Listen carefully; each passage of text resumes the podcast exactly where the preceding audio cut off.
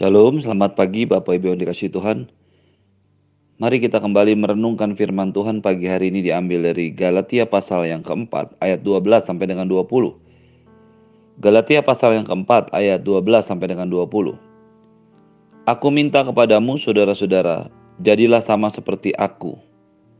Belum pernah kualami sesuatu yang tidak baik daripadamu kamu tahu bahwa aku pertama kali telah memberitakan Injil kepadamu oleh karena aku sakit pada tubuhku. Sungguh pun demikian, keadaan tubuhku itu yang merupakan pencobaan bagi kamu, namun kamu tidak menganggapnya sebagai sesuatu yang hina dan menjijikkan. Tapi kamu telah menyambut aku sama seperti menyambut seorang malaikat Allah. Malahan seperti menyambut Kristus Yesus sendiri. Betapa bahagianya kamu pada waktu itu, dan sekarang di manakah bahagiamu itu? Karena aku dapat bersaksi tentang kamu bahwa jika mungkin kamu telah mencukil matamu dan memberikannya kepadaku. Apakah dengan mengatakan kebenaran kepadamu aku telah menjadi musuhmu? Mereka dengan giat berusaha untuk menarik kamu tetapi tidak dengan tulus hati. Karena mereka mau mengucilkan kamu supaya kamu dengan giat mengikuti mereka. Memang baik kalau orang dengan giat berusaha menarik orang lain dalam perkara-perkara yang baik, asal pada setiap waktu dan bukan hanya bila aku ada di antaramu. Hai anak-anakku, karena kamu aku menderita sakit bersalin lagi, sampai rupa Kristus menjadi nyata di dalam kamu. Betapa rinduku untuk berada di antara kamu pada saat ini, dan dapat berbicara dengan suara yang lain, karena aku telah habis akal menghadapi kamu. Bapak Ibu yang dikasih Tuhan, kita sudah belajar di dalam ayat-ayat sebelumnya dalam perikop yang sama. Bagaimana Rasul Paulus dan firman Tuhan mengajar kepada kita tentang keadaan yang ada di dalam jemaat-jemaat di Provinsi Galatia. Surat di mana dialamatkan, surat ini dialamatkan kepada mereka. Mereka yang tadinya adalah orang-orang Yahudi kemudian percaya kepada Tuhan, kepada Tuhan Yesus, tetapi karena adanya guru-guru palsu, pengajar-pengajar Yudaism, mencoba membalikan mereka kembali ke dalam pengertian Yahudi mereka. Berulang-ulang Paulus mengingatkan mereka bahwa kebenaran karena iman menurut kasih karunia yang diberikan oleh Tuhan Yesus cukup untuk menyelamatkan mereka, bukan hanya dalam hidup ini, tapi dalam hidup yang akan datang di dalam kekekalan.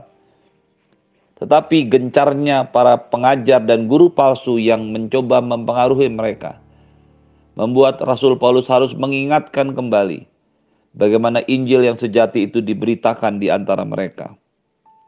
Itu sebabnya ia memulai perikop ini dengan mengatakan, Aku minta kepadamu, saudara-saudara, Jadilah sama seperti aku sebab aku telah menjadi sama seperti kamu. Paulus dengan berani membawa dirinya menjadi sebuah teladan bagi hidup mereka.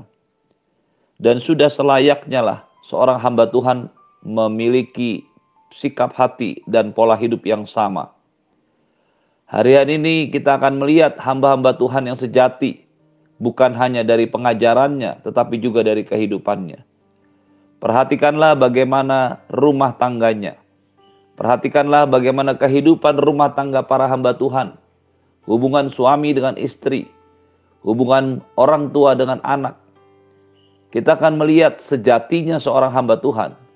Dilihat bukan hanya dari pengajarannya, apa yang disampaikannya di atas panggung, tetapi juga dari kehidupannya. Paulus dengan berani berkata, "Aku minta kepadamu, saudara-saudara, jadilah sama seperti aku." Ketika Paulus mengatakan ini dengan ketulusan hati tanpa sebuah kesombongan rohani, dia ingin menyampaikan permintaan kepada jemaat-jemaat yang ada di kota, yang ada di provinsi Galatia, untuk mengikuti teladan hidupnya. Jadilah sama seperti aku, sebab aku pun telah menjadi sama seperti kamu.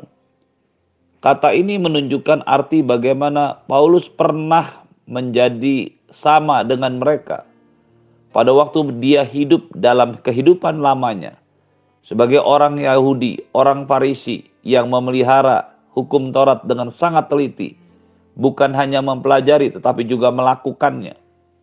Tetapi ketika bertemu dengan Yesus, Sang Kasih Karunia, Allah yang menginkarnasi menjadi manusia, yang kemudian menyatakan kemurahan dan kasih karunia-Nya, menyelamatkan dan menebus kita melalui kematiannya di atas kayu salib. Membuat Paulus menjadi berubah. Dia baru memahami itulah Tuhan yang sebenarnya. Itulah kasih karunia Allah. Ketika Paulus menyadari kasih karunia Allah, dia meninggalkan keyahudiannya dalam arti semua tata cara ibadah, semua pengenalan hukum Taurat yang dia tahu, dia bandingkan dengan kasih karunia yang ada dalam diri Tuhan Yesus. Kemudian dia mengambil keputusan sesuai dengan pewahyuan yang diterima untuk mengikuti Yesus dengan sepenuh hati. Inilah yang dikatakan kepada orang-orang jemaat yang ada di provinsi Galatia. Jadilah sama seperti aku. Ketika Paulus menyatakan dirinya jadi sama seperti aku, dia mengingatkan mereka betapa tidak mudahnya saat ia datang kepada mereka untuk memberitakan Injil.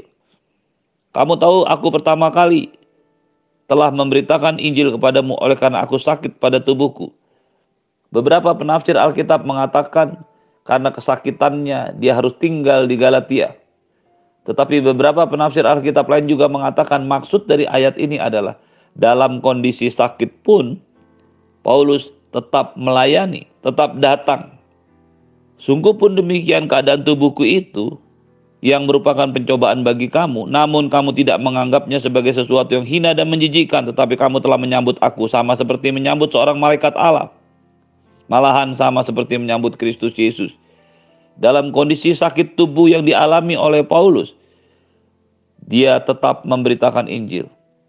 Dan apa yang dialaminya sering kali dianggap sebagai sebuah hal yang menghina dan menjijikkan, tetapi jemaat yang ada di provinsi Galatia tetap menyambutnya. Ini adalah sebuah cerita yang menarik bagaimana atau apa yang dialami oleh Paulus dengan sakitnya. Beberapa penafsir Alkitab tradisi Kristen menyatakan Paulus mengalami masalah dengan mata dan ini diakuinya sendiri dalam beberapa tulisannya. Tetapi sakit mata yang biasa rupanya bukan sakit mata yang biasa terjadi pada manusia sekarang, pada orang-orang hidup pada masa ini. Sakit mata atau kelemahan tubuh yang dialami oleh Paulus ini dianggap sebagai suatu penghinaan atau sesuatu yang sangat menjijikkan. Itulah sebabnya kenapa ia menuliskan, jika mungkin pada waktu itu kamu mau mencungkil matamu dan memberikannya kepadaku dalam ayat 15. Karena aku dapat bersaksi tentang kamu bahwa jika kamu mungkin kamu telah mencungkil matamu dan memberikannya kepadaku sebagai pengganti mata Paulus yang sakit dan rusak. Ada dua hal yang kita bisa ambil dari firman Tuhan ini. Pertama, tidak ada satu masalah kelemahan fisik yang bisa menghalangi sebuah pekerjaan Tuhan. Sebagai hamba Tuhan, orang-orang yang melayani Tuhan, Anda dan saya harus tetap memiliki sikap hati yang benar dalam melayani Tuhan kita punya teladan yang luar biasa dalam diri Tuhan Yesus. Ketika ia dalam penderitaannya, dalam kesakitannya, tetap taat dan menyelesaikan pekerjaan yang memang menjadi tugasnya, yaitu naik ke atas kayu salib dan mati menebus dosa manusia, dosa Anda dan saya. Itulah yang dilihat oleh Rasul Paulus dan itulah juga yang harus dilihat oleh para hamba-hamba Tuhan, orang-orang yang melayani Tuhan saat ini. Kita harus menjaga kesehatan kita, tentu saja. Tetapi ketika memang harus berangkat, ketika memang harus pergi melayani, maka Anda dan saya harus punya ketetapan hati yang sama. Seperti yang dilakukan oleh Paulus yang melihat apa yang dikerjakan oleh Tuhan Yesus di atas kayu salib. Bagian yang kedua, lihatlah bagaimana penyambutan jemaat kepada seorang hamba Tuhan yang melayani mereka. Mereka begitu menyambut Rasul Paulus bukan hanya sebagai orang yang sakit yang pantas ditolong, tapi menyambutnya sebagai seorang utusan Allah. Beberapa orang Kristen tidak menyadari bahwa ketika ada hamba Tuhan datang melayani, mereka adalah sejatinya orang-orang yang diutus Tuhan untuk melayani jemaat. Dan ketika orang-orang datang sebagai utusan Allah, mereka sambut, maka sebenarnya mereka sedang menyambut Tuhan Yesus sendiri. Saya, serang, saya pernah mendengar ada seorang hamba Tuhan yang mengatakan, penyambutan mereka terhadap hamba Tuhan yang melayani merupakan cerminan dari penyambutan mereka terhadap Tuhan. Kita tidak pernah bisa melayani Yesus sebagai daging karena dia sudah mati dan naik ke surga. Dia sudah duduk di sebelah kanan Allah. Kita tidak bisa menyambutnya secara fisik, tapi kita bisa melakukannya kepada para hamba-hamba Tuhan, orang-orang yang diutus Tuhan untuk melayani. Tetapi sebagai hamba Tuhan, kita juga harus menempatkan diri kita pada tempatnya.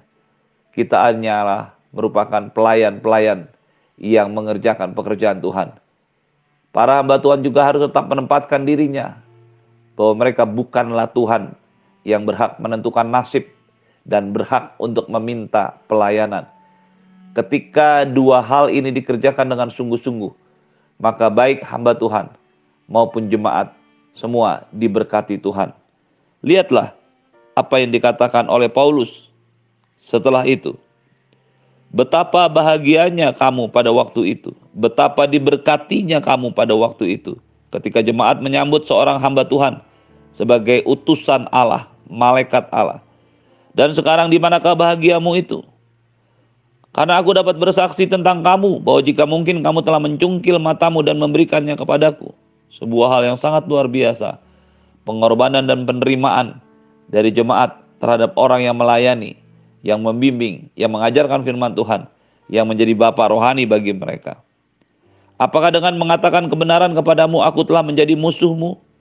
Rupanya inilah yang dikhawatirkan oleh Paulus ketika dia mengingatkan mereka untuk kembali kepada jalan kasih karunia, jalan kebenaran menurut keselamatan karena kasih karunia yang diberikan oleh Tuhan Yesus. Paulus harus menyampaikan kebenaran firman Tuhan, apa pun kebenaran itu, betapa tidak mengenakan, betapa tidak bisa diterima. Paulus harus menyampaikan kebenaran kepada mereka dengan resiko apa pun. Dia membandingkan dirinya dengan para pengajar palsu, para pengajar sesat yang mencoba menyesatkan dan membawa setiap orang percaya. Mereka dengan giat berusaha untuk menarik kamu. Mereka yang di sini adalah guru-guru palsu yang mencoba menyelinap ke dalam jemaat, tetapi tidak dengan tulus hati karena mereka mau mengucilkan kamu, mengkhususkan kamu supaya kamu dengan giat mengikuti mereka. Para guru palsu adalah orang-orang yang hanya sekedar ingin menarik, hanya sekedar ingin mengumpulkan jemaat untuk mereka. Memang baik kalau orang dengan giat berusaha menarik orang lain dalam perkara-perkara yang baik. Asal pada setiap waktu dan bukan hanya bila aku ada di antaramu. Apa yang dilakukan oleh guru-guru palsu adalah mereka mencoba menarik apa yang diajarkan oleh para pengajar-pengajar palsu. Hanya berusaha membawa setiap jemaat untuk mengikuti mereka. Tetapi Paulus dengan tegas mengatakan mereka bergiat berusaha menarik kamu tetapi dengan tidak tulus hati. Kata tidak dengan tulus hati menggunakan bahasa Yunani kalos. Kalos ini diterjemahkan tidak dengan tulus hati. Tapi juga bisa diterjemahkan sebagai sebuah ketidakjujuran moral. Sebuah ketidakbenaran moral. Hari ini ada orang-orang yang mencoba mengajak orang lain untuk bergabung dalam pelayanan, dalam gereja yang mereka miliki. Tetapi Anda dan saya, kita harus berhati-hati dengan kehidupan moral mereka Paulus mengajar mereka untuk menjadi sama seperti dia karena dia yakin apa yang dia kerjakan di dalam kebenaran. Dia memiliki standar moral yang tinggi. Tapi bagaimana dengan orang-orang yang mencoba mengajak banyak orang lain untuk mengikut mereka hari ini? Sementara apa yang mereka perlihatkan dalam rumah tangga, dalam kehidupan, dalam bisnis, dalam pekerjaan sangatlah jauh untuk disebut baik secara moral. Mereka adalah orang-orang yang hanya berusaha untuk menarik tapi dengan tidak dengan tulus hati, tidak dengan moral yang baik. Itu sebabnya dalam ayat 19 kemudian Paulus berkata, "Hai anak-anakku." Dia menggunakan kata anak-anak sebagai sebuah contoh anak-anak kecil. Karena kamu aku menderita sakit bersalin lagi sampai rupa Kristus menjadi nyata di dalam kamu. Ketika dia berbicara kepada jemaat di Galatia, mereka adalah anak-anak kecil yang gampang diombang-ambingkan oleh pengajaran palsu. Itu yang menyebabkan Paulus harus menderita sakit bersalin lagi.